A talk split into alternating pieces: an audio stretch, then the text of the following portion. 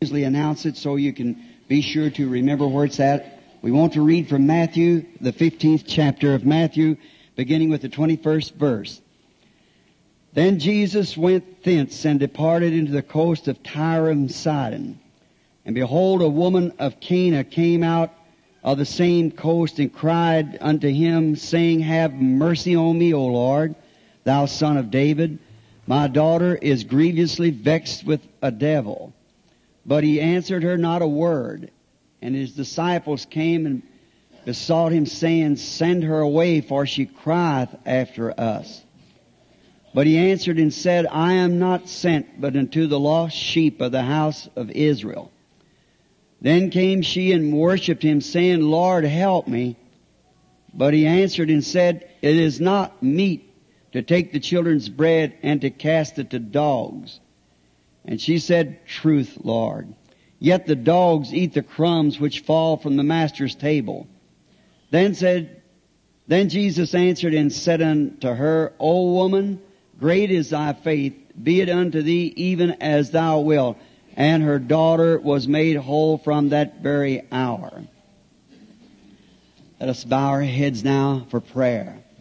I wonder tonight with our heads and hearts bowed, if there would be someone here would like to be remembered in prayer, would you just let it be known as you lift your hands to God and say, I have a need, Lord. I pray you'll help me. Lord bless you.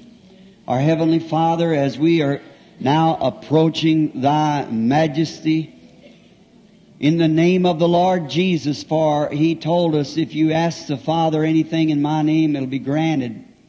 We come with all the faith that we have, believing that you'll answer us according to our needs tonight as they are many. Thou seest the hands of thy children throughout the building here as they raise their hands and you alone knows what was beneath the heart. I pray that you'll answer them, Father, tonight and may every desire that they have be granted to them this day. We pray for those who are unsaved know thee not as their Savior. We pray that they'll accept you tonight and find that all sufficiency that they must have in the hour of death. Many here maybe who has already has accepted you and has not yet been filled with thy spirit. We pray that this night that thou will pour into them the abundance of the Holy Spirit that they might be servants to you in these closing hours of the world's history. Heal all the sick and the afflicted, Lord. Thou knowest their need. And we pray that your presence will come among us tonight in such a way that we'll recognize you as our risen Lord. And when the service is closed and we go to our homes, may we be able to speak among each other saying like those who came from Emmaus that day, saying, Did not our hearts burn within us as he talked to us along the way? Or they were made to know you by a certain sign that you did before your crucifixion. And after you had risen, you were the same Jesus, doing the same things. May we still witness the same tonight. In Jesus' name we pray. Amen. Be seated.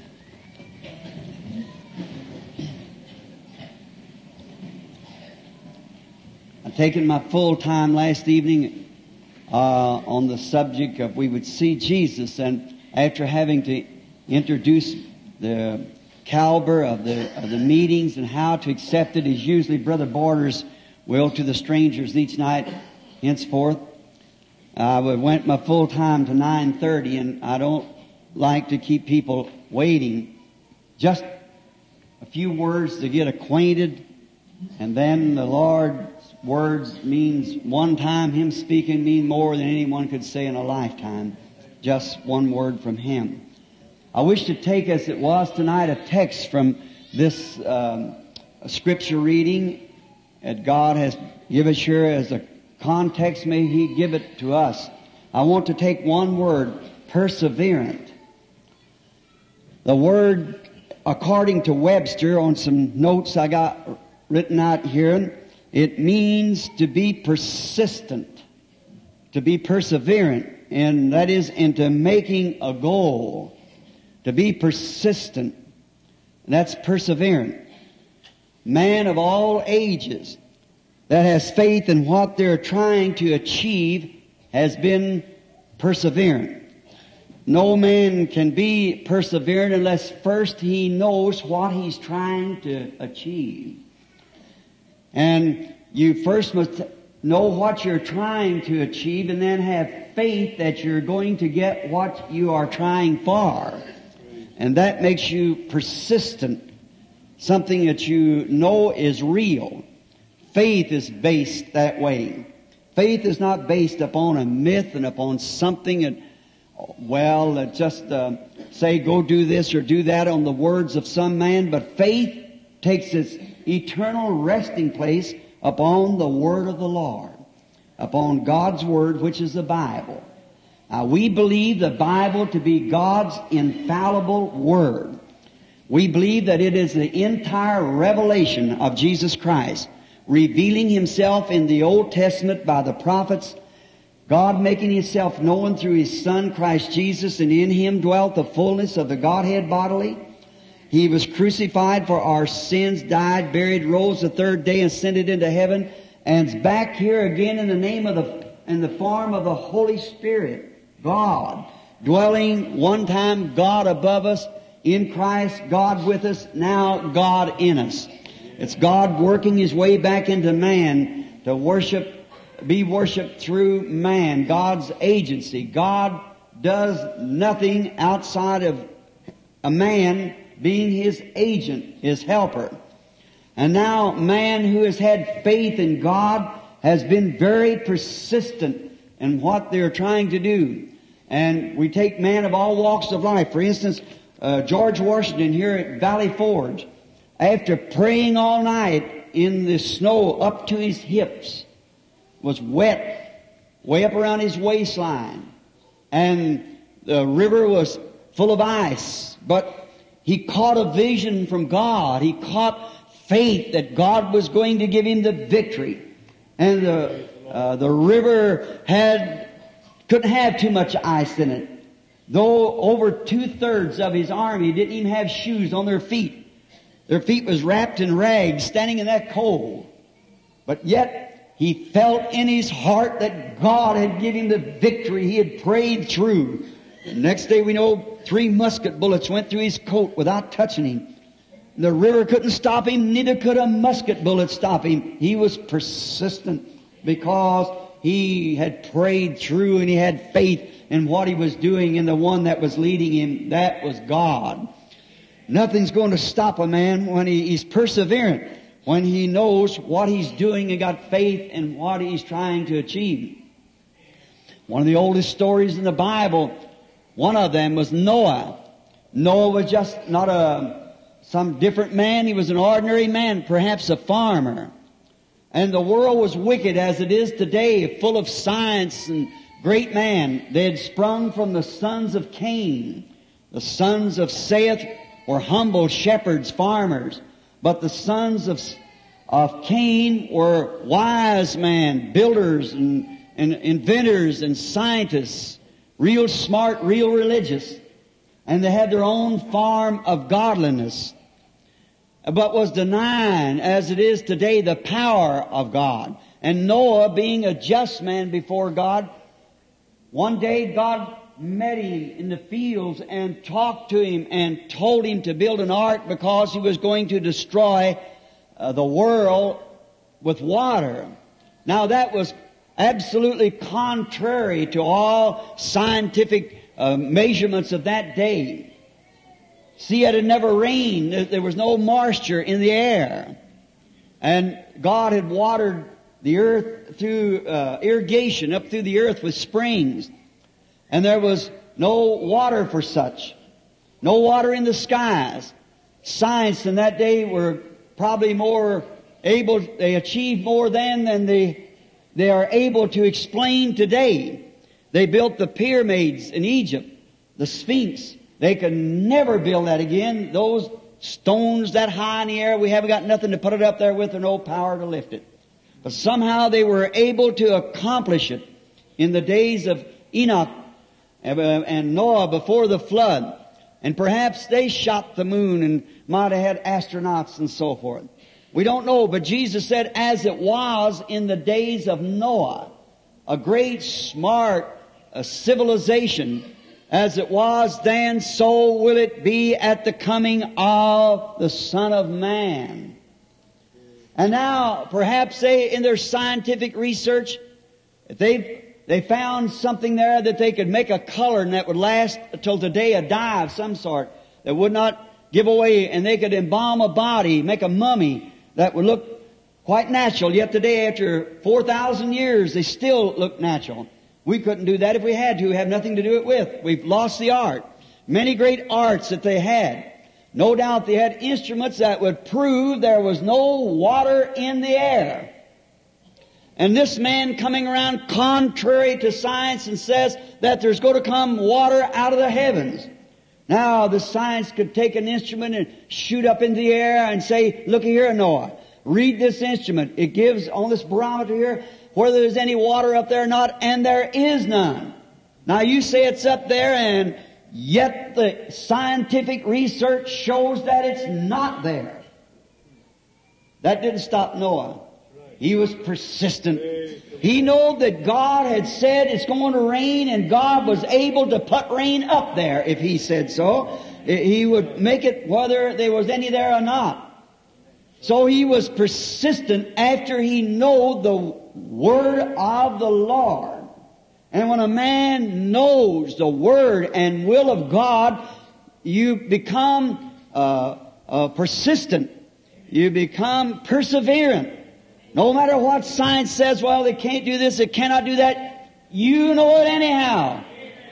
You've got a hold of something and that something's got a hold of you. You're rotating together. You, there's something about it that you cannot explain it. No matter how scientific it seems to be untrue, yet there's something in it that tells you that it's God. There's nothing going to stop it.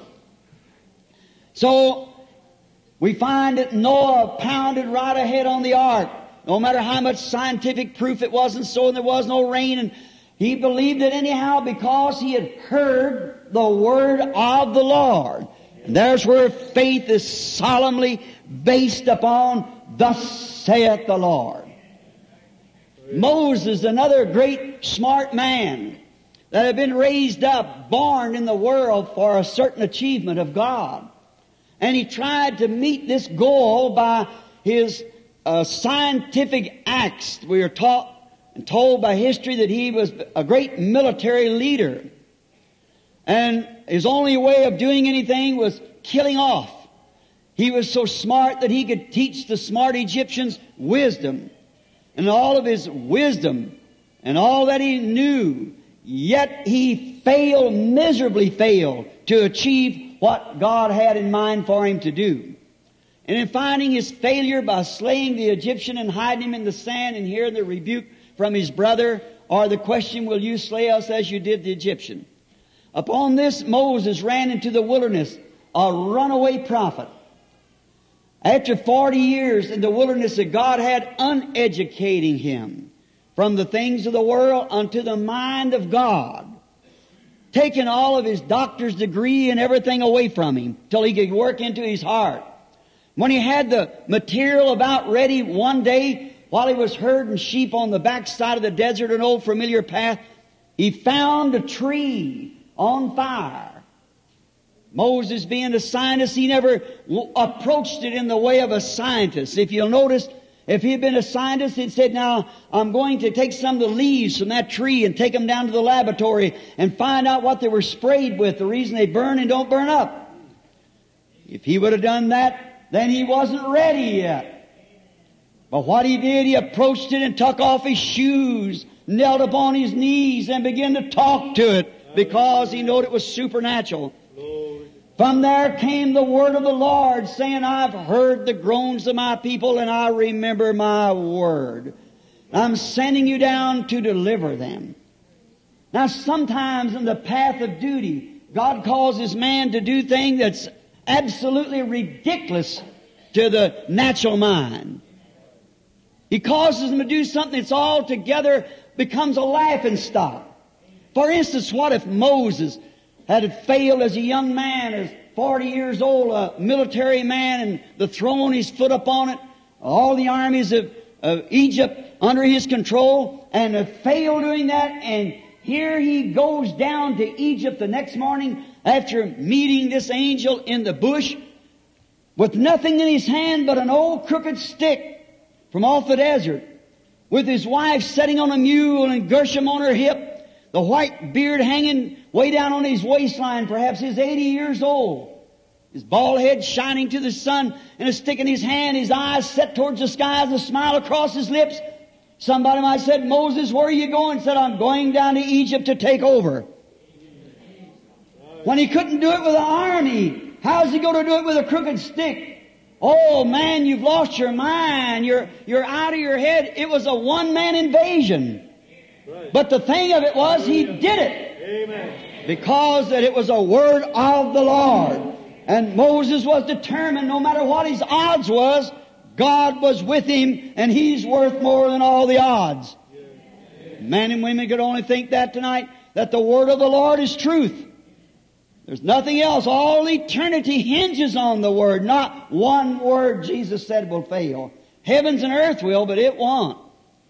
Moses went down and he was very persistent when he threw down his rod and it turned into a serpent. Then he found impersonators that still lingers along the path of God. Someone to try to impersonate something. And the impersonators come up to make a show out of it. Threw down their rods. Moses knowed who he had talked to. He would know who he had believed, and he was persuaded that he is able to keep that which he committed to him against the hour. Moses stood still. Then the serpent of Moses eat up the serpent of the magicians. And we're taught that that same thing will repeat again, maybe not in the same manner, but it'll repeat again in the last days. For as Jannes and Jambres withstood Moses, so will they resist the truth. Moses was persistent, for he had an achievement with thus saith the Lord behind it, I'll be with you. David, standing before Saul one day, and he heard a Goliath come out over on the hill, a great uh, giant that had 14 inch fingers, and a great spear in his hand the size of a weaver's needle, probably 20 or 30 feet, big spear on the end of it, or a tip of brass, just imagine what that man's head would have been. It would have been the size of a tub with a big two inch thick helmet over the top of it and brass all covered up. And he's making a challenge against the armies of God. And he said it in the presence of David. And David was a little ruddy man. Little fellow probably stoop shouldered. The Bible said he was ruddy, little fellow. Never had no training in the and, and dueling with spears and things. But he had been keeping sheep out on the backside of the desert. And a lion come in and got one of his lambs and he went after him and slew him with a slingshot. We find a bear did try the same thing and David overcome him. And then David said, will you stand and let that uncircumcised Philistine defy the armies of the living God? He shamed his brothers while they said he was naughty and come out to see the battle. Yet there was something in David that he knew that he was more than a conqueror. So he said, if you're afraid to fight him, I'll go fight him. Saul, this coming to the general, Saul, and he put his armor up on him and it wouldn't fit him. He found out that his ecclesiastical vest didn't fit a man of God and the thing didn't, he didn't know what to do this. I've never proved this. I know nothing about these bachelors of art and so forth. Take the thing off of me and let me go in the way that God give me deliverance. Let me go with a slingshot. Why, they said he's a warrior from his youth and you're nothing but a youth. He said, I'm more than a match for him. Let me go. And no matter how big the giant looked and how unreal it seemed to be, David was persistent. That, that uncircumcised Philistine wasn't going to defy the armies of the living God that he represented. Oh, if we had more Davids in this army, we had more men who would stand and be persistent. persevering in the faith that was once delivered to the saints. Samson, another man, very perseverant. He was born a Nazarite birth. A Nazarite means separated to the Word.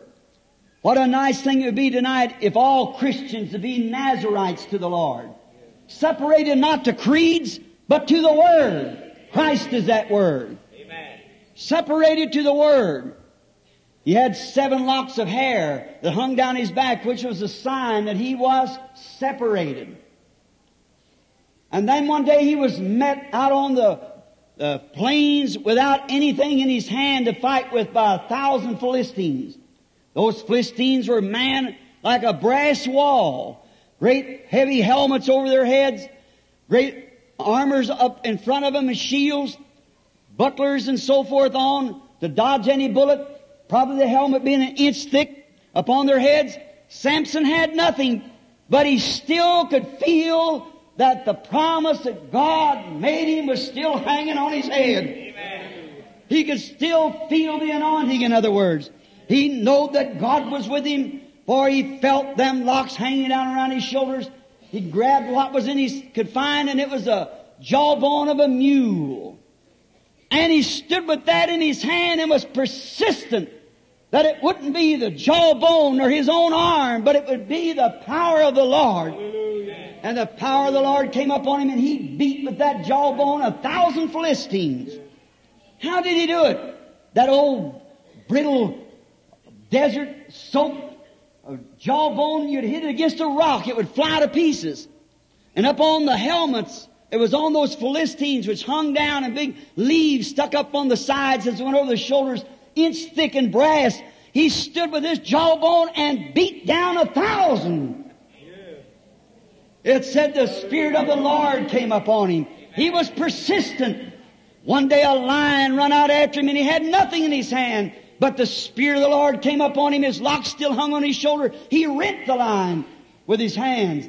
He was very persistent because he knew that God's promise is with him. He was able to achieve anything. For God's promise was with him to deliver. John was so sure, John the Baptist, when he was born, he knew he was to be the one after he got old enough to understand about nine years old. His father was a priest. Usually they follow the line of the father. But he didn't go down to the schools and seminaries, for he knew his job was too important. He was to announce the Messiah. We know that the angel had said so. He knew that he was represented in the scripture, the voice of one crying in the wilderness, prepare the way of the Lord. He knew also that Malachi, 400 years before, had said, Behold, I send my messenger before my face.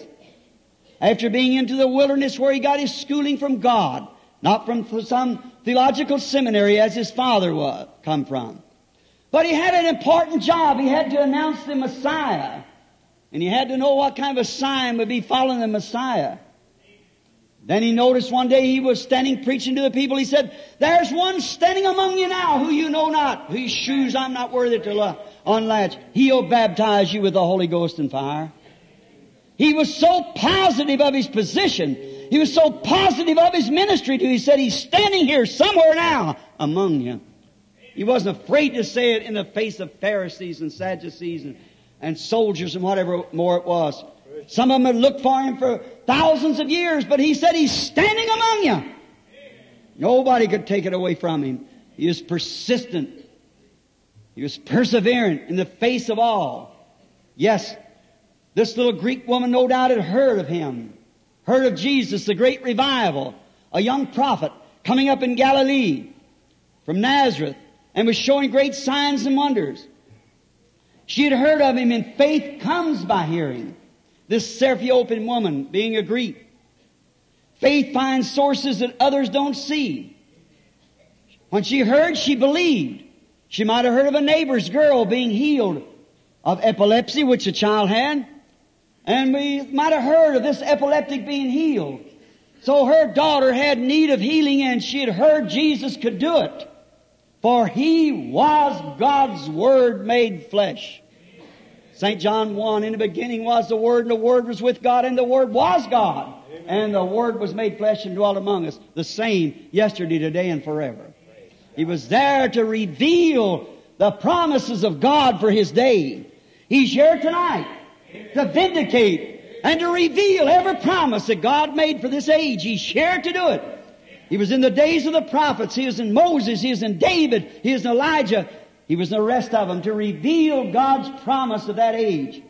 God allotted His Word to each age and He sends a prophet and the Word goes to the prophet and straightens it out. And that's exactly what He's done through all ages and He's God and changes not. Amen. Jesus Christ is that prophet tonight that stands among us. He is the one here in the form of the Holy Ghost who knows everything and can reveal anything that He desires to do. She believed this. No matter how much people didn't believe it, faith finds a source that other people don't know anything about. When a man's got faith in God, he's got a hold of something that he can't explain it. It's something that's got a hold of. He cannot push it or shove it or pull it. It takes him. That's the way faith is when a man really got faith in God. It finds that source that others don't see. His word is a sword. The Bible said so. I won't reference that. It's, it's Hebrews 4.12 as I got the text wrote down. The Bible said the word of God is sharper than a two-edged sword. This sword's got to be held by a hand of faith. A hand of theology won't do it. It's got to take a hand of faith trained in spiritual things that knows God. Again, might as I might say this, how do you believe that Jesus looked upon the audience and perceived their thoughts? Because He was the Word. Let's quote the rest of the word here. Sharper than a two-edged sword, a discerner of the thoughts and intents of the heart. He was the Word. That's the reason He could discern the thoughts that were in their heart. Last night as we took as it was in the days of Sodom, showed that man standing there eating the flesh of a calf, drinking the milk from the cow, eating butter and bread. Standing there eating with clothes on like you and I with his back turned to the tent and perceive what Sarah was thinking about in the tent. No wonder Abraham called him Elohim, the all-sufficient one, the self-existing one. Elohim. Jesus said, as it was in the days of Sodom, so shall it be at the returning of the Son of Man. It'll be the same thing. In the days, you notice in Sodom there it said, in Luke 17, 15, it said that when the days of Sodom, so shall it be in the coming of the Son of Man, when the Son of Man is being revealed. And the days that the Son of Man is revealed like he was at Sodom, the same thing will be taking place. We find out the fire's ready, the nations are ready, the advances has gone to their places, and every gift is set in order. No wonder we should be persistent. Amen. No wonder we should be persevering. We've got a goal to achieve for God. Let's call out the bride of Jesus Christ from all denominations, from all people, separated people for God. This Greek had heard these words. She believed it. She had many hindrances. But her faith didn't have any. Faith knows no hindrance. Her faith had no hindrance. She had, but her faith didn't have. You may have hindrances, but if you've got faith, it knows no defeat. Amen. It's positive. Let's look at some of her hindrances just for a moment. Someone might have said, remember, you are of a different race. You are a Greek, Syrophenician by nation. He's a Jew. In other words, today you'd say, your denomination's not having this revival. It makes no difference. Your denomination, whether it is or not. That woman didn't care whose denomination it was. She was a human being had been created by God, and she had a need, and she had faith, and she's going to get it. Amen. Whether her denomination is cooperating or not, made her no difference. She started off. Hallelujah. She might have had another critic that might have met her down the line and said, well, the days of miracles is past. We don't have miracles no more. That could have been a Jew. Actually she got in her over in this country where Jesus was, across into Galilee. Days of miracles is past. There is no such a thing. Still, she was persistent. She was perseverant. The denominational barrier didn't stop her. Neither did any of them who believed the days of miracles is past. She knew different. First thing, she had something inside her that told her that she'd get what she asked for. Oh, people tonight, if you only can hold that in your heart, That God is here to give you the desire of your heart. If you will meet His conditions, nothing can stand. Amen. There might have been a bunch of women come to her and said, look, Sister Lydia, or what her name might have been, do you understand that your husband will leave you if you do this? No doubt but what she loved her husband. But she couldn't curse or bless that which was in her. Something was telling her her daughter was dying with epilepsy and she had to get to Jesus. And when she got there, something is going to take place, husband or no husband. Some of them might have said, what are you going to do with this afflicted child if it fails? But she knowed it wasn't going to fail. Something was in her that told her it can't fail. If he ever was God, he still remains God. It can't fail. Therefore, she still was perseverant. Then some of them might have said, the circle that you belong to in the society will laugh at you. Laugh or no laugh. Made her no difference. Something was inside of her. She was still was perseverant. Some of them might have said, you'll be put out of your church. Put out or not put out. She was on her road. Amen. Something pulling her to Jesus. There was nothing going to stand in her way. No hindrances. She was perseverant. Nothing stood in her way. Finally, she arrived where he was. Many people think just because you get where he's at, it's all over. That's wrong. He can come here in this building tonight and show himself alive after 2,000 years by the things that he promised to do in this day. He did last night. He does every night. He does everywhere. He proves that he's still alive. And you can be in his presence, but that isn't it. No, sir. Sometimes you meet difficult when you come into his presence. She did.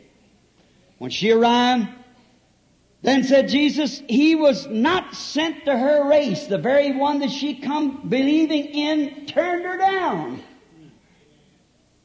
This is a lesson the very one that she went through all these gates of sorrow and disappointment and everything to get there, but something pulsating inside of her telling her to go. When she got there to him, he turned her down flat. And besides that, he said her race was nothing but a bunch of dogs. It's not meat for me to take the children's bread and feed it to you dogs. What if he'd called the, the Pentecostals dogs? I don't know what would have happened. What if he said Methodist dogs? Baptist dogs? My opinion, went back and told the pastor he was right after all. There wasn't nothing to this fellow. But if you've got a hold, and something's got a hold of you, Amen. it's going to be different. I'm not sent to you, race of dogs. Not me to take the children's bread and give it to you. I'm not sent to you. Your revival's not your company's not sponsoring this and I'm not sent to you and it isn't meet for me to take my time and upon you when you're nothing but dogs and why should I waste my time on you? What a disappointment that would have been to a woman that didn't have faith. That wasn't determined. Oh, if the church could only see that. But still she held on. She wasn't a, a hothouse plant that had to be babied. One of these kinds you have to spray all over, you don't keep the bugs off of it. A good healthy plant, you don't have to spray it. A good healthy plant, a bug can't get to it, it's full of health. And a good born again faith in God, a real genuine Holy Ghost faith, nothing's going to turn it down. Amen. It can't do it, it's persistent. It's going to the goal that God has promised to it. There's nothing going to turn it down. It's going anyhow. Yes, she wasn't a hybrid. Today everything we got's hybrid. You talk about hybrid corn. I see it out on the signs out here. It is no good. It's killing people. Look at Reader's Digest said if women keep on eating, it, what's going to happen? They won't have their babies no more than 20 years from now. They won't be able to give birth to the children. It's breaking it down to cancer taking a hold. Oh, everything. The whole thing's worm eating. That certainly knocks scientific on evolution out. Jesus said, God said in the beginning, let every seed bring forth of its kind. You take hybrid corn, hybrid it and plant it, plant that same seed next year, you got nothing. You got a better looking grain, but you haven't got nothing. They've hybrid everything in the world. You take a mule and, or take a, a jack and hybrid it to a mare, you get a mule, but that mule cannot breed back himself. He's the ignorantest thing on earth. I've drove him all my life. You, he'll wait till the last dying minute to kick you. He don't know nothing. You can't teach him nothing. You talk to him, he just like a lot of so-called Christians with the ears sticking out. Huh, huh. They don't even pray and don't know what they're praying about. Days of miracles is past. There is no such a thing. It's healing. But you take a nice, he don't know where he come from. He don't know who Papa or Mama is. But a genuine thoroughbred horse knows who his papa was, who his mama was, who his grandpa, great grandpa, great great great great, all the way back. He knows where he come from. Amen. So does a genuine born again Christian know where he come from. His origin wasn't with John Wesley, Luther, or some other else. It began on the day of Pentecost when God Himself came among His people. And He is the Word made manifest. You can tell Him the Word and He'll say, Amen. Mm-hmm. He doesn't say, oh, I don't know about that. See that donkey hybrid?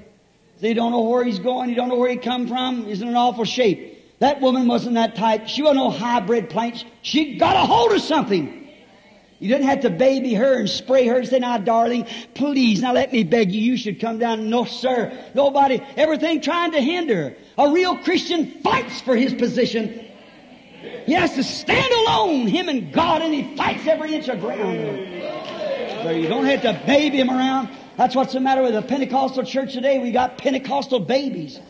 It's just been sprinkled and sprayed with this and that and the other until it's run out to a bunch of hybrids. What we need today is a house cleaning from the pulpit all the way to the, the janitor. And we're starting over again. Get some genuine faith born into people. Yeah. No, she wasn't a hybrid as a so-called crop of believers is today.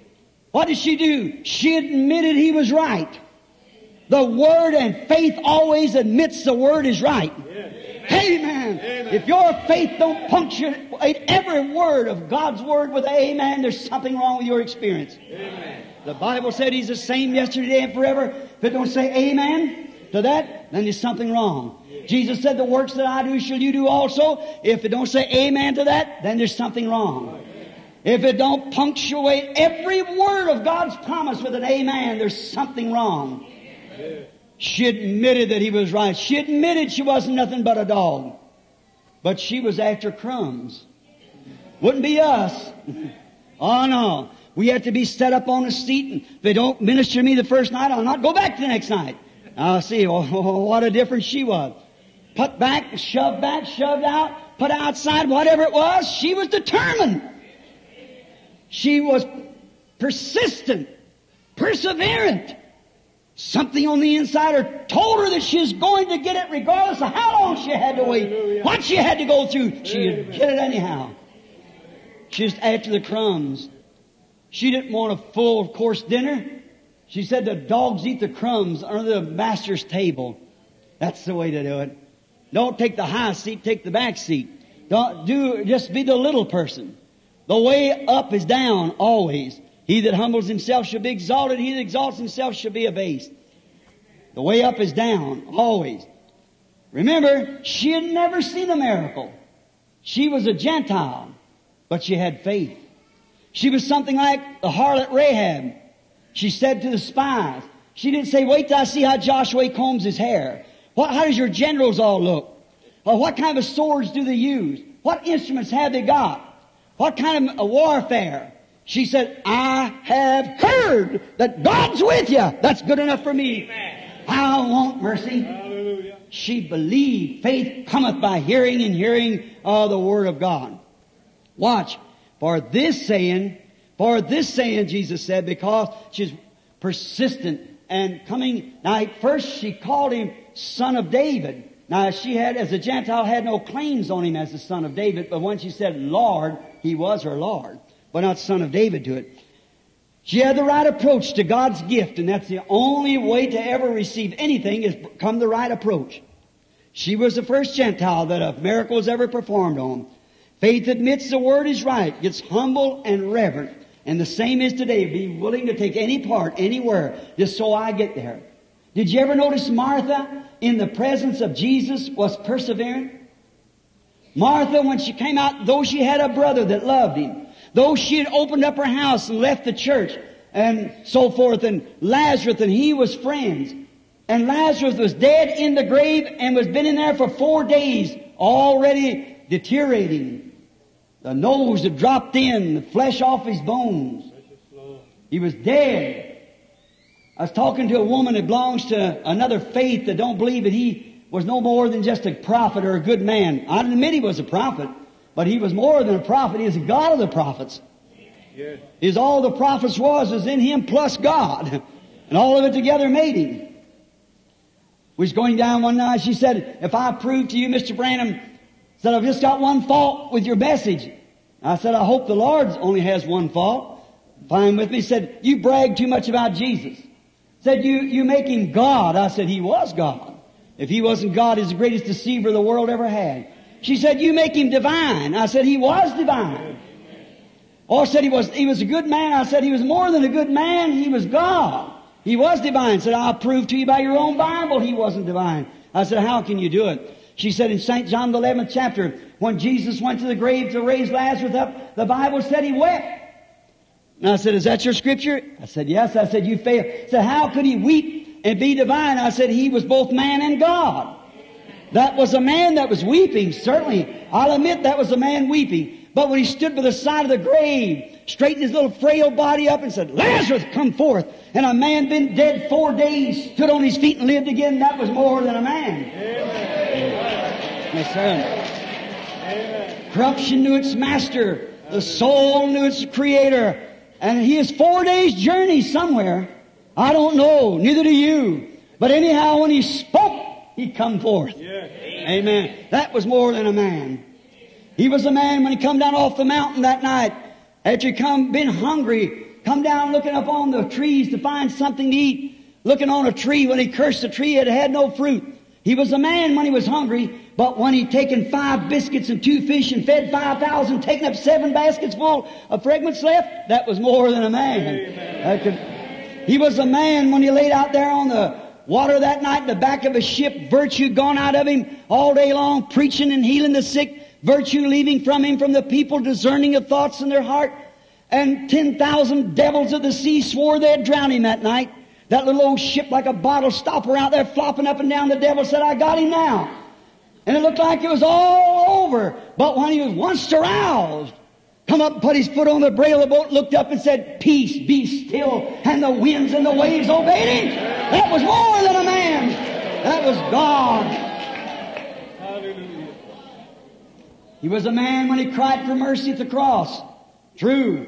When he cried for a drink and they gave him vinegar, that was a man. When he died bleeding, crying, crucified, nailed to a cross, he was a man. But on Easter morning when he broke the seals of the tomb and rose again and said, I'm he that was dead and alive forevermore, that was more than a man. It was God in a man, his son. No wonder Martha, with this understanding, she was perseverant in the presence of Jesus. Said, if you'd have been here, my brother would not have died. But even now, whatever you ask God, God will give it to you. Oh, if we'd only get those words in our hearts tonight. I know I'm sitting in a wheelchair. I know I got cancer, got heart trouble, whatever it is. I know the doctor says my last hour is close at hand, but even now, Lord, whatever you ask God, He'll do it. And He's sitting at the right hand of His majesty to make intercession upon our confession. Just be as persistent as Martha was. Seemed like He had turned her down. Sent for him and he didn't go. Sent again, he didn't go. Finally, after his beard, four days, here he is, but she was still persistent. She had a hold of something. She had seen his works and she knew that was God. She knew it was. She was persistent. She got what she asked for. The Shunammite woman in the presence of Elijah was persistent. Oh, the baby was dead and laying upon his bed. And Elijah tried to take a anointed stick and send by Gehazi to lay upon the child. But her faith wasn't in the stick, it was in the prophet. She knew that God was in that prophet, for she had seen the words he said come to pass. He was a vindicated prophet. And she knew that what he said come from God. And she said, as our soul lives, I'll not leave you till I find out why. And she stayed with him. She was persistent until she got what she asked for. Reminds me here not long ago, a little woman coming from California when I still lived in Jeffersonville. It's been about three or four years ago. She had a tumor and a tumor alone weighed 50 pounds. They had to pack her into the building, set her back she told us to be there that night. She thought I was going to pray for the sick, but I just come to speak to the audience. Maybe about what we got in here tonight. After getting through speaking, some of them told her, he doesn't pray for the sick tonight. But she wanted to be prayed for. She had said in her heart and believed she'd been in a meeting before and said, I believe if Brother Branham would pray for me, I'd be healed. That night, two or three of the deacons passed her around, went out beside the house, the building, come around the back, laid her at the door. And I started walking out with Billy Paul through the back. She grabbed me by the trouser leg. Like that, she said, Brother Branham, she said, I've always believed if you'd ask God, God would heal me. I put my hand over on her. I said, then sister, according to your faith be it unto you. A few months after that, I met her over in a, a, meeting there. There she was standing with a perfect waistline. The 50 pound tumor was gone. She said, I'll take any woman in here in their dressing room and let her see if there's a mark on me anywhere. Here's my picture of what I was. What was it? Whether he was praying for the sick or not, she was persistent. She had come from California to be healed. And she wasn't going back any other way but being healed. She was persistent. I remember being called by the bedside of a boy dying here a few years ago with black diphtheria. And they wouldn't let me go in there because I had children. The doctor said, you can't go in there, you're a married man. I knew he was Catholic. And I said, if, if the boy was Catholic, would you let the priest go in? He said, yeah, but he's, he's not married. I said, he visits children and so forth. I said, it's not the question, Mr. Branham. I said, you'd let a priest go and give him the last rites. This is the last rites. The boy's dying. Let me get to him. Well, finally I persuaded him and he dressed me up like a Ku Klux Klan or something, all kinds of things over. The old mother and father was standing there. I left the meeting and the, the old mother and father said, if you'll come pray, my child will live. The boy's about 17, 18 years old. Had a cardiogram, a machine there, some sort. He'd been unconscious for two or three days. And there, he knew nothing. The mother and father received me as they come in. I knelt down and prayed a simple little prayer of faith. I said, sir, do you believe God? He said, with all my heart. Only thing I want you to do is ask God. God will give it. I said, thank you, brother, for your confidence. May I never betray it. I laid hands up on the little fellow and prayed, Lord Jesus, let this father and mother's faith join with mine and come before your throne tonight. Let this boy live and not die because we believe in Jesus' name. Got up. The father reached over and grabbed the mother across the little arm along with the thing he was breathing in there and said, Mother, isn't this wonderful? Isn't this wonderful? Oh, it's so wonderful. And that little nurse standing there, she's amazed. That little cap like to fell off her head. She looked around and she said, Sir, I don't understand. How can you act like that, you and your wife and your son dying? He said, Honey, my son's not dying. Well, said doctor uh, said that he was dying. He said that ever what the machine was. Said when a heart ever goes that low with this fever, it never has been known in history to ever come back. I'll never forget that old patriarch's faith. He belonged to, I believe, the A.B. Simpson movement. Walked up and put his hands up on the shoulders. He's about 60 years old, put his hands up on the shoulders of this little girl, looked her in the face. He said, honey, you're looking at that machine. That's all you know to look at. But I'm looking at a promise that God said He would do it. It depends on what you're looking at. They were hugging one another and rejoicing their brother. And he's married and a missionary in Africa now with two children. Why? Because a father and mother could hold on on the darkest hour. Persistent. Yes, sir persistent, have faith in God. Little Micah, in the presence of all them 400 trained prophets, were persistent when he had a vision from God. Though they, he was contrary, they met him and told him, now we'll put you back in the association if you just say the same thing you, they say. He said, as the Lord lives, I'll only say what he tells me to say. And his vision was examined with the word of God and he pronounced this prophecy no matter what. They said, with throw him into the inner cells and give him sorrow, bread of sorrow and waters of sorrow. And when they come back, he said he'd deal with him. Ahab did. He said, if you come back at all, God hasn't spoke to me. He was persistent. He knew where he was standing. The blind man had been healed by Jesus could not argue their theology. They said, who opened your eyes? He said, a man called Jesus of Nazareth. Said, this man's a sinner. We know whence he come from. Now he gave them a good answer. He said, you are the religious leaders of this day. And this man has given me my sight, and yet you don't know where he come from. He had a pretty good theology of his own. He couldn't argue with them, but he knew one thing. He could see and he wasn't ashamed. His father and mother was ashamed to say something about it, but not him. He had seen it. He had felt it. He had the results of it. Something had told him, and he was persistent. Philip as soon as he seen uh, last night's lesson, what that when come up in the presence of Jesus Christ, when he saw Simon's son, or Andrew's uh, brother Phil, uh, Peter come up in the presence, which was Simon then, come in the presence of Jesus. Simon had been taught as a child that Messiah would be a prophet. When he walked into his presence and he told him, your name is Simon and you are the son of Jonas. He was persistent. He was ready then to become the head of the church. When Philip saw it, he knowed another good Bible reader that knowed the truth. He was persistent. He went around the mountain and got him. And when Nathaniel come, a man of renown, a real Hebrew indeed, a man staunched Hebrew, real fine man, fine integrity. He was a great man. But in the presence of his priest, in presence of every one of them, when Jesus looked upon him and said, Behold an Israelite in whom there's no God, he said, Rabbi, how did you know me? I've never seen you before. How did you know who I was? He said, before Philip called you, when you were under the tree, I saw you. He fell at his feet and said, Thou art the Christ, the Son of the living God. Thou art the King of Israel. Why, he was persistent regardless of what anybody else thought. He had met the thing he had read about. What he had expected to find in Jesus, he had found. A little prostitute woman come out the well one day to get water. There sat Jesus, an ordinary man, dressed in ordinary clothes, eating ordinary food, talking ordinary language, just common street language like anyone else talked. And she spoke to him. He spoke to her. He found where her fault was. He said, go get your husband and come here. She said, I have no husband. He said, you said, well, we've had five and the one you're living with now is not yours. Quickly! That predestinated seed in her heart struck life. When I struck the Pharisees, it just turned the whole thing black.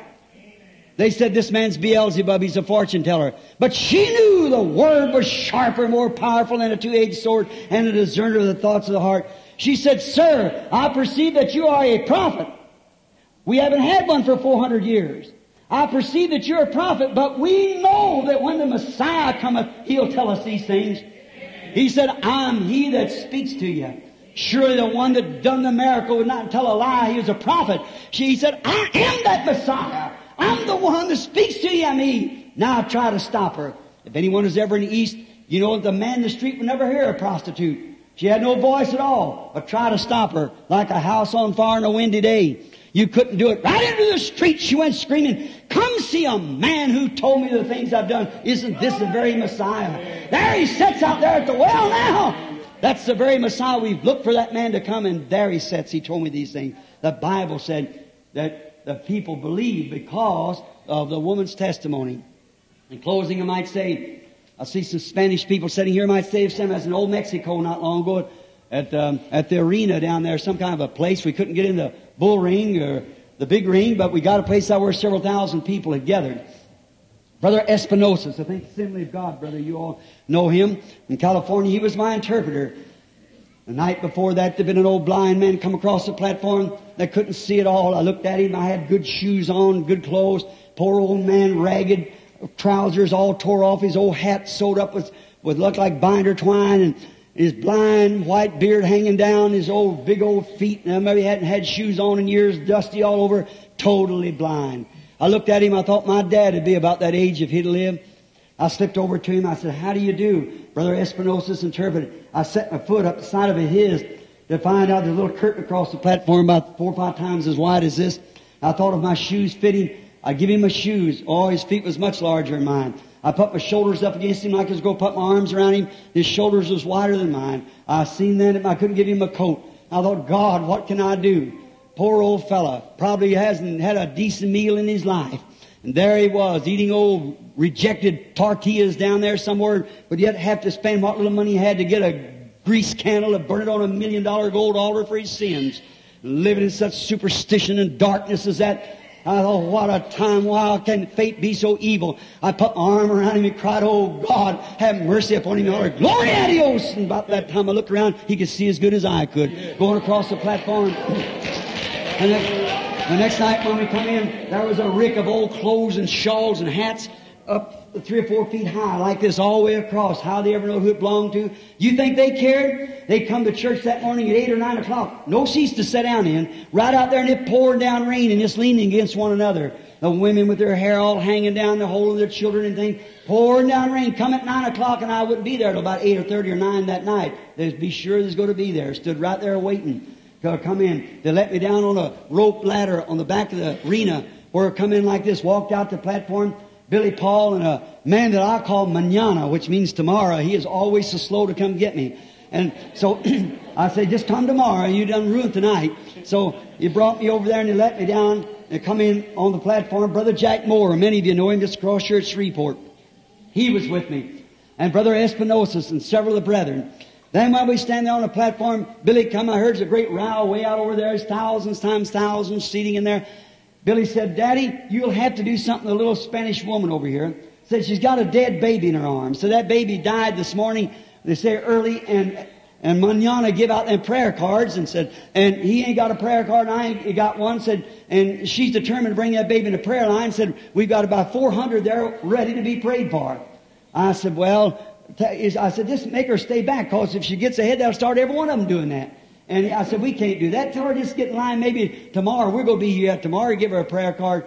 He said, you come over and try it. Said, I got 300 ushers there. They can't even hold her. And said, she won't weigh 90 pounds. And said, you can't hold her. Said, she runs between their legs, jumps over their shoulders or anything with this dead baby. And I said, Brother Jack, I said, she don't know me. She wouldn't know me from you. Go on down and pray for the baby and that'll settle it like that. I said, baby dad said, yes. I said, I was speaking on faith being the substance, the substance of things hoped for. And I was speaking, and Brother Espinosa started speaking on as I was speaking. Brother Jack started down to pray for the baby. And as I started to look, I looked out here in front of me, and there was a little Mexican baby. No teeth. It was so little, and it was smiling, looking at me. A vision. I said, wait a minute, Brother Jack. Bring the baby here. And so they opened up the way. Here come the little woman with the prayer beads in her hands and falling on the floor, hollering Padre. And I, I raised her up. I said, don't she had a little blue and white striped blanket, a little stiff baby about that long laying in her arms. I said, asked her when it died. Said it died in the doctor's office that morning, about nine o'clock. And this is about nine thirty, ten o'clock that night. Uh, and was soaking wet. She'd been standing her hair all down, pretty little woman. And she, probably her first baby. She looked to be 25 years old or something.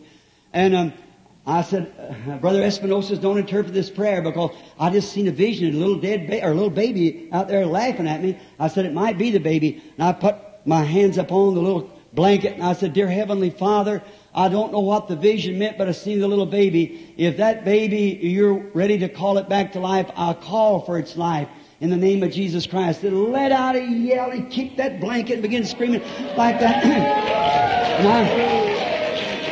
and the businessman's voice packed it long, long, ago. I said, Brother Espinosa, don't say nothing about that now. You send a runner after that baby and that woman and get it to the doctor and get a signed affidavit before you publish that. Now I said, because it must be true. We don't know. So, so they sent a runner and the doctor signed an affidavit that the baby died with double pneumonia that morning in his, at nine o'clock in his office. It had no respiration. His heart was gone. Been dead as stiff. And there that little woman was. Wow! Because she was persistent. Amen. Nothing's going to stop her. She was persistent. She was persevering. Though her priest would have put her out of the church, certainly he would. No matter what happened, she'd have to be looking at the fence a few nights before that. She'd seen that old blind man receive his sight. If God could give sight to the blind, He could raise the dead. And she had a need. She was persistent. Like this Ethiopian woman, she got her desire because she was persistent. Brother and sister, we're in the presence of Jesus Christ. He said, wherever two or three are assembled in my name, there I am in the midst of them. Whatever they agree upon is touching one thing and ask, they shall receive. Let us be persistent now in the presence of God as we bow our heads. Our gracious Heavenly Father, we've been speaking for about 30 something minutes now or more for Thy kingdom. God made the promise God is obligated to His promise. Let us, Lord, remember and be like that little woman persistent. If Jesus is here in our midst, then let us hold on to Him until we have achieved that what we've come for. If there's those here tonight who are not saved, may they hold on until the saving grace of God has received them. If they're here without the baptism of the Holy Spirit, may they be like that little woman. Let not time or anything else stand in the way. They'll hold and be perseverant until the Holy Spirit fills their life with the grace of God. If they're sick, may they not let loose. May they hold like Jacob. How perseverant he was. He held on and said, I'll not let you go until you bless me. That blessing meant life to him. And so does it mean to us tonight. And healing means life to us, Lord. We pray that your presence will come, that we'll be able to get a hold of you, and you get a hold of us like you did with Jacob. That wrestling prince, that you'll change our name from a church book here on earth to the Lamb's book of life in heaven. Perseverant, holding on until God confirms His promise in us. We asked it in His name.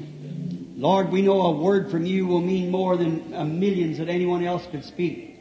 Come, Lord, and vindicate this that I've told the truth. You are the same yesterday, today, and forever. You are the Word. You was the Word that was in Noah. You're the Word that was in Moses. You're the Word that was in Elijah. You're the Word that was in David. You are the Word made flesh and is among us tonight. You're here to vindicate every promise that you made for this hour, as it was in the days of Sodom. All these promises that you made, you're here to confirm it. Grant it tonight, Father. We'll watch to see you here. And then may the church reach up by faith and take a hold and say, I'm perseverant, Lord. I'll stay here like the unjust judge that the widow had a hold of. And if that unjust judge to get rid of the woman gave her her desire, how much more will the Heavenly Father give those that He's expecting to hold to Him tonight? Granted, in Jesus' name we pray. Amen. The Lord be blessed. I want to see, the, the, you give out cards? 200. What's the ones you give out today? H. Where'd we start from? One last night, didn't we? Let's start from somewhere else tonight. The prayer card tonight is H. Everyone who has prayer cards, hold on to them. See, we're going to pray for everyone. Just hold on. Hold of that prayer card. You give a man a prayer card, he's 60% healed right then. See? He knows he's going to get in line, so just he'll just hold it. That's the reason we give him out. Let's start from, let's see from, let's make it from 80 tonight. Start from 80, 90, 100. Who has prayer card H? H like heaven. H80. Raise up your hand. See if I'm, Maybe I'm wrong. Maybe we start from somewhere else. Sir? I didn't see it. Oh, back. All right. Come here, sir. H 80, H 81. Who has 81? Raise up your hand. 81. Over here, come, lady. 82. Who has 82? Would you raise up your hand? Right there. 82. All right, 82. Who has prayer card H82? There's 80, 81. We want H82. How would you say it in Spanish? Might be somebody in Spanish. All right. All right. 82, 83. H83. Who has prayer card H83? Look on your prayer card. Look at your neighbor's prayer card. Maybe they're deaf and can't hear. H83. 83? Don't get them cards if you're not going to use them. See, get them, use them. See, don't pass them to someone else. Keep them yourself. You'll be turned down in the prayer line. See, so take your card. Come listen to the instructions before the meeting. Take your prayer card and then stay in your seat. See, H eighty three. Where's it at? Eighty four. The lady here, eighty five. 86, that's right, respond quick. 86, 87, 88, 89, 90, 91, 92, 93, 94, 95, 96, 97, 98, 99, 100. Count uh, Brother Grant if you want to sit. They all get in the prayer line. now, I'm going to ask everybody in here now. We'll be done in about 10, 15 minutes. I'm going to ask everybody in here to remain in your seat that wasn't called. Be real reverent. Quiet. Be persistent now. Let's give you another little story. One time there was a woman, Jesus said, his fame had spread abroad over in Gadara, and a little woman came down, or not in Gadara, it was another country. And she had heard of him. She had a blood issue. She come to the meeting where Jesus was at at the seashore, but she couldn't get to him. And so she said within her heart, now listen, within her heart, that if I can touch his garment, I'll be made well. You remember the story? Now she slipped through and touched his garment. Now, what happened? Jesus turned and said, Who touched me? Why, Peter rebuked him. Just think of that now while they're seeing they're all there. Peter rebuked him and said, Lord, something like this. Why, people will wonder if you're in your right mind. Why, everybody, hello, Rabbi, hello, prophet. This is the young prophet of Nazareth. This is the Galilean prophet. Hello there. Away with such a man, said the priest and all. Get away from everybody. But he held on just the same. She did. She said, if I can only touch his garment. She did. Then Peter said, well, you make people think you're out of your mind. Er, he said, but I perceive that I've gotten weak. How many knows that? Virtue, which means strength, has gone from him. And he looked around over the audience until he found the woman. And when he found the little lady, what did he say to her? He said, Thy faith has saved thee. Told her of her blood issue. Uh, she had been saved. Is that right? Now, how many believes that He's the same yesterday, today, and forever? Raise up your hand. How many knows that this is the truth? That Hebrews 3 says that right now, He is a high priest that can be touched by the feeling of our infirmities. How many knows that? Well, if He's the same yesterday, today, and forever, only He's not in physical form, when He returns like that, time is over. He'll take the church with Him. But He's sharing the form of the Holy Ghost to come into me and into you and perform his same works. He said in John 14, 12, He that believeth on me, the works that I do shall he do also. Is that right? And if the Word is in us and we're telling the truth and it is the Word that He promised for today, then isn't the Word of God sharper than a two-edged sword and a discerner of the thoughts and intents of the heart? Does the Bible say that? Was not all the prophets could discern the thoughts in, in the people's mind? Is that right? Why? It was the Word that was in them. God's Word for that day. See? That's how they were vindicated. That was their credentials. None of them belonged to an organization, not one. Never did. Their credentials was their ministry. God said, if there be one among you who's spiritual or prophet, and what he says comes to pass, then hear him, for I'm with him. But if it don't come to pass, well, don't hear him. It must not just be once. It must continually, all the time. From prophets, there's a gift of prophecies in the church which is to be examined by the, by the examiners before it can be told to the church, of course. Let it be before two or three judges and then told to it. But a prophet is born to prophet, predestinated, foreordained. Jeremiah, God said, before you was even formed in your mother's wombs, I ordained you a prophet over the nation. John the Baptist, 712 years before he was born, he is the voice of one crying in the wilderness, prepare the way of the Lord. See? Sure. Notice, now, when Jesus is here on earth, He made the sacrifice for healing and for salvation. Do we believe that? Jesus could not come tonight and save you. He's already done it. The sin question was settled. He's the Lamb of God that take, took away the sins of the world. He was wounded for our transgressions. With His stripes we were healed. It's a past tense. No matter how much you'd scream out, how much you'd scream out, that wouldn't do a bit of good until you accept it. And he's a high priest sitting at the right hand of the majesty on high to make intercessions on our profession. You've got to accept it and profess it. Correct. Same way by healing. But what if he was standing here tonight, wearing this suit that he gave me? What would he do in the prayer line? How would you know it was Jesus? See? Now, as far as somebody comes and say, oh, Jesus, will you heal me? Say, I've already done it. Now, if you had nail scars in the hand, anybody could have that. Any scar could be. But what it isn't, how do you know the, what do you know the, what kind of vine it is? It's what kind of life it's got in it. And every vine, if the first, the first branch to come out of that vine, Jesus Christ, they wrote a book of Acts behind it. Is that right? If it ever puts forth another one, they'll write another book of Acts. For if it bore grapes the first one, the next time it can't have lemons. But a lemon vine can live in that. It's a citrus fruit. But it's living of its own. It'll always bring forth lemons. It's a grafted vine into it. But if the vine itself puts forth a branch, it'll bear fruit like the first one did. For it'll be the life that's in Jesus Christ will be in that vine. That's right. Jesus said, He that believeth in me, the works that I do shall he also. Now, if he was sure, he would be known by his life and by the things that he promised for this age. How many were sure last night? Let's see your hand. Uh, practically all of you, I suppose. All right. Now, there's people, everyone in that line, as far as I know, is a total stranger to me. If that's right, raise up your hands. Each one.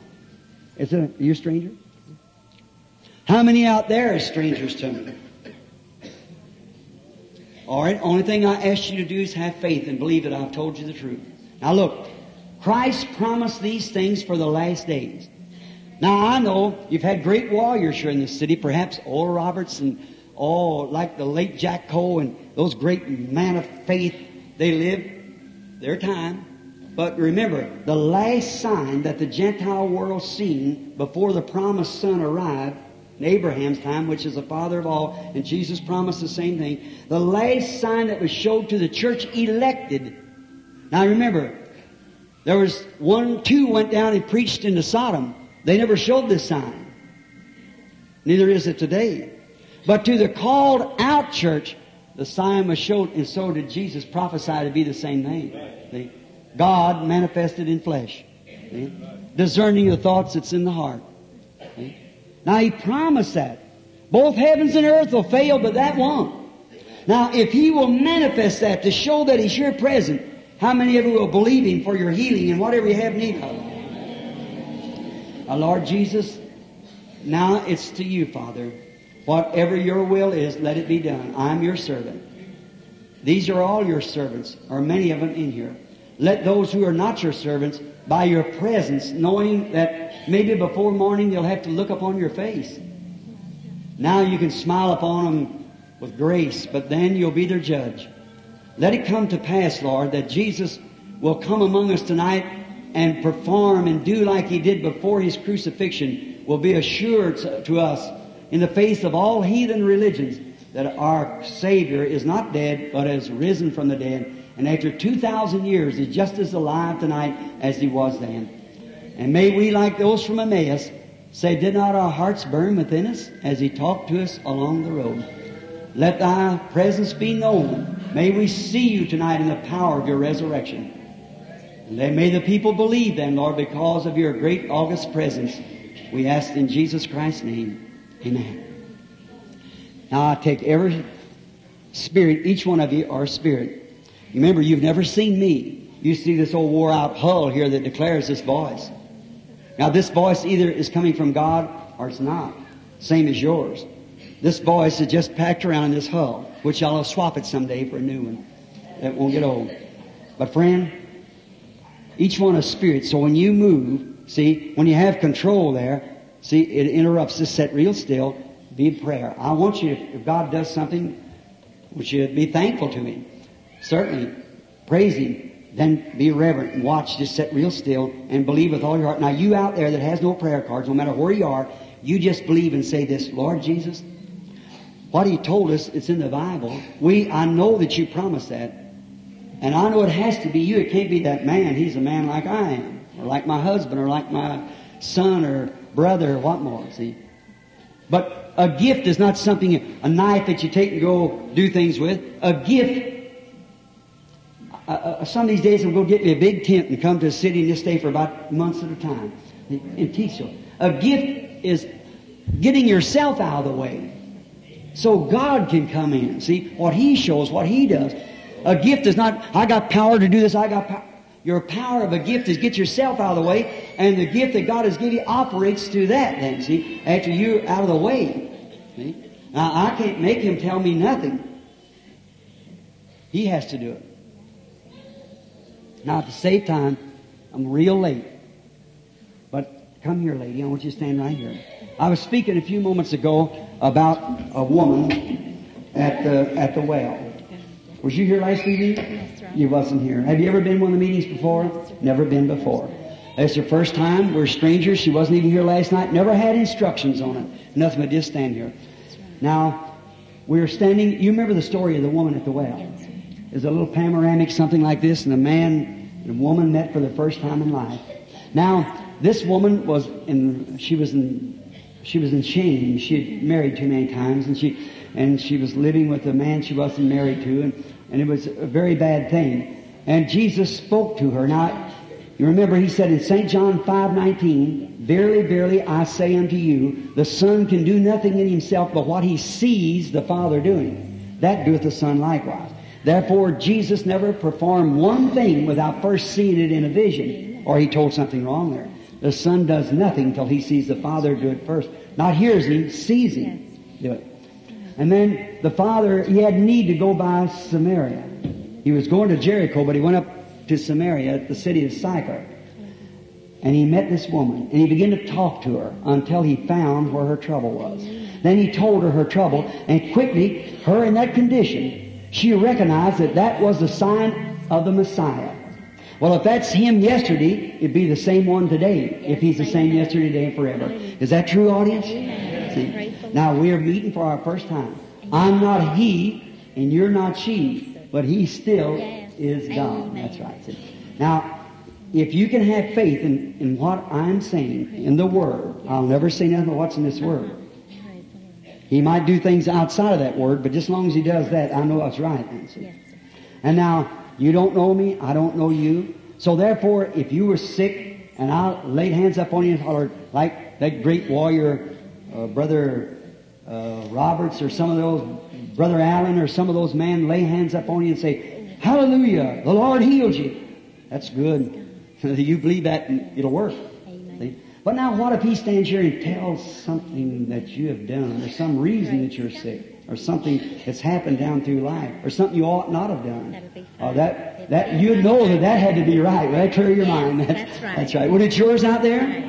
Now, what am I talking to the woman about? See, I never kept on that message tonight. I got the perseverance. See, it would change me into preaching. Now I have to come back to discernment, relaxing myself, getting William Branham over on the side.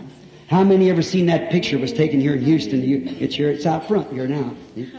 That's hanging right beside between me and the woman right now. They're just milling right around. If the woman wanted to witness to it, she knows in the last few seconds there has been something like a real sweet feeling. That's right, raise up your hand. See, I'm looking right at it. See, it's like living in another dimension. I'm watching it through the woman. Now, the lady. One thing, she's extremely nervous. Yes. And that's what you want me to pray for. And that's just natural cause right now because of this time of life that you're living in, getting this age and so forth. That makes you nervous.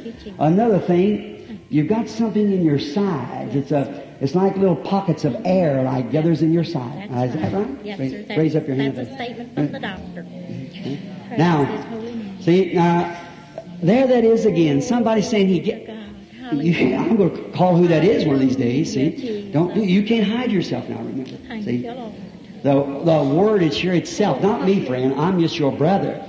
But the word is here. Here, she's a good person. Let's see if I guess that. I don't know now what I said. It'll have to come through that tape before I know it. Uh, just a moment. Yes. Uh, yes, she's she gets nervous, which that's a cause from a, a time or age and things. She's and then another thing, you've had a, an operation. Yes, have. And that was a female Yes. affair That's some time right. ago. That's right. That's made you nervouser than ever.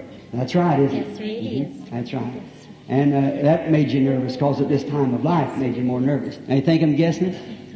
Here's another thing. There's a, a girl with you, Yes. a little girl, and she's here and she's suffering with mumps. Yes, Is that right? Sitting out there. And there's a woman, another woman, a friend of yours, and she's got uh, mental oppression, like nervous and Amen. mental. Is that right? Setting. Now, when you go back, lay that handkerchief up on them. Mumps will leave, and she'll get over. You'll be well. Go believe it in the name of the Lord Jesus.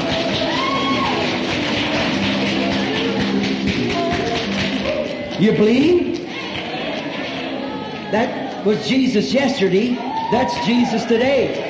You have to know that that's somebody, see. Somebody has, now that, look, that was behind me, see. See, it's not, I couldn't do that. You, you know it's got to be some power, don't you? You believe it's the Lord Jesus according to His promise? Lord bless you. How do you do, lady? I'm a stranger to you also. I don't know. You've never seen me in my life. We're strangers. This is our first time meeting as far as I know. But now, if the Lord Jesus should tell me something about yourself, that uh, something like that lady there, whatever it was, would you believe it? It was the Lord Jesus instead of It wouldn't be me, you know. And now you could, like the Pharisees, say it's Beelzebub, an evil spirit. And because the, they said the Spirit of God that was doing that work in him was an evil spirit, it was blaspheming against the Holy Spirit, which should never be forgiven when this comes in this day. That's the reason this nation stands in judgment today. It's nothing left for it but judgment. It's full of Jack Rubies and so forth. Mm-hmm. So it, it can't be nothing else happened to it but judgment. Now, you're ill. You've been a, to a doctor. He really would advise an operation. That operation is on the colon. That is true, isn't it? Here's another thing. You're desperately in need of a spiritual. You haven't been feeling right. You kind of washed away a little and you want to come back. Well, you're back now. I don't believe in, in all your heart and you'll get well in Jesus Christ. Your sins are forgiven. Now, I never said sins forgiven. He said that. See, it wasn't me. It's him. You believe? Now, it ought to make the rest of you just know that's him here. Isn't that right? If you just believe. Just have faith. Don't doubt. Be reverent and believe God. Now, See, you're in His presence. Now, if one of those discernments made the Son of God say virtue went out, what do you think it would do to me, a sinner saved by His grace? Be, you know what it would be. Just a moment. Well, it isn't a woman. Say you that was just healed there, lady, going back to your seat. Look to me just a moment. There's a, a man sitting right in front of you there that has sinus trouble. Sitting right there. You know, you believe that God will make you well? You do? All right.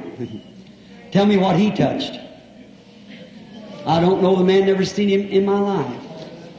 If that's right, wave your hand if we're strangers to one another. Now look, it, you might know something else. His wife sitting by him there. You believe God can tell me what's wrong with her? Will you believe me to be His prophet or His servant? Will you do it? She's got hay fever. If that's right, raise up your hand, lady.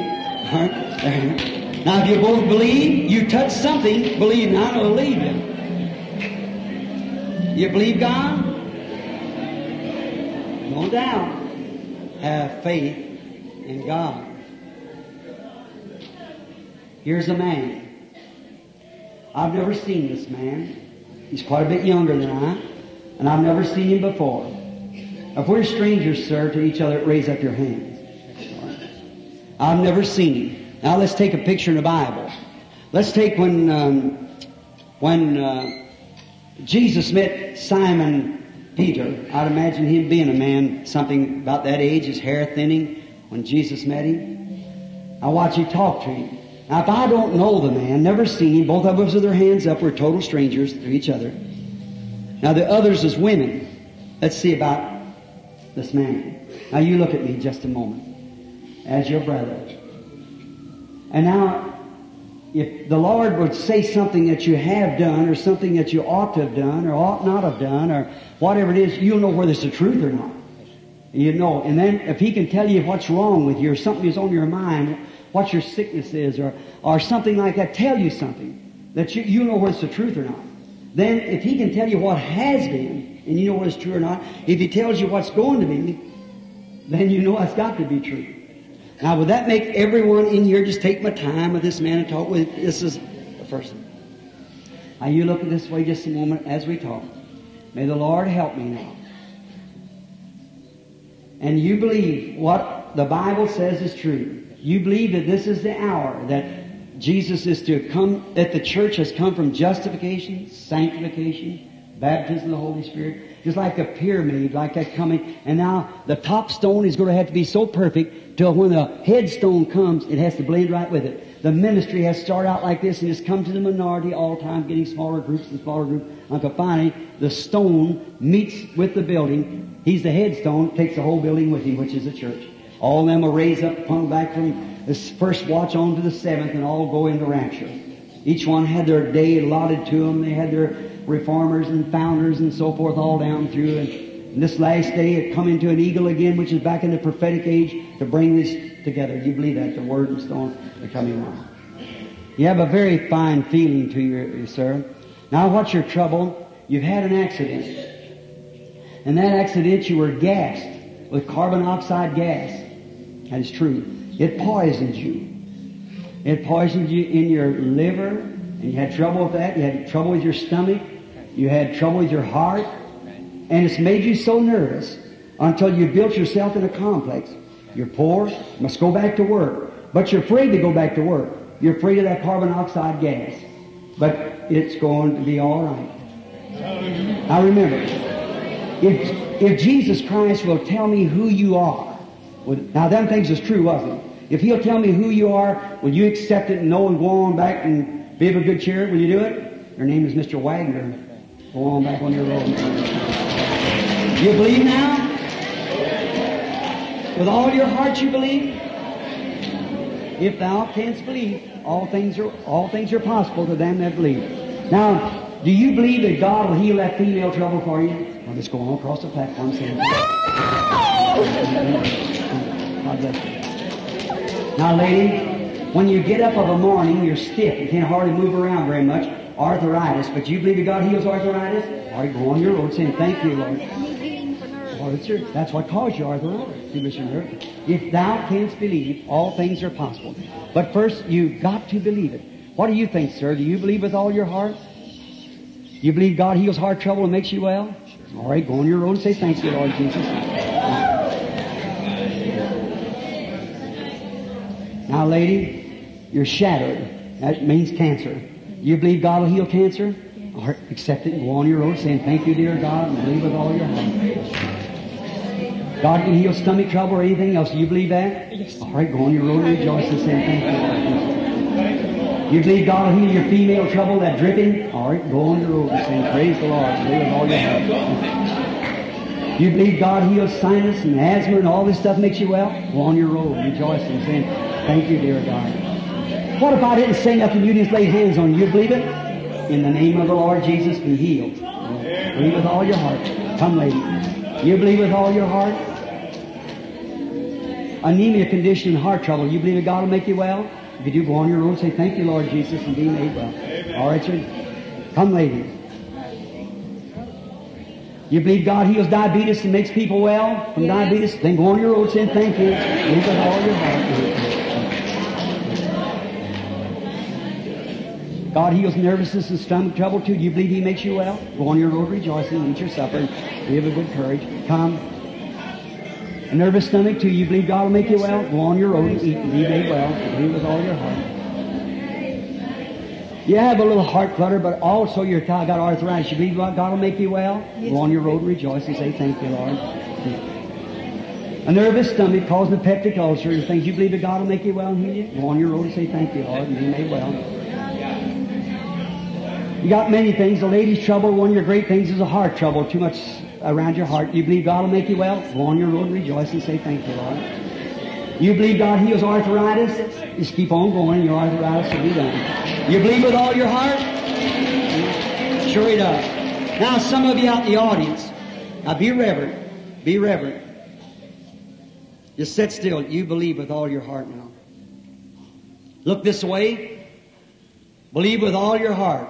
Some of you people out there is not going to be in the prayer line. This little boy sitting down here. Little chubby fellow sitting right there. Don't you see that light over him? The little fellow is suffering with a kidney trouble. You believe that God will heal the kidney trouble, sonny? You believe it? Right, stand up on your feet and say, I believe it, and accept it. All right, God bless you. You believe with all your heart?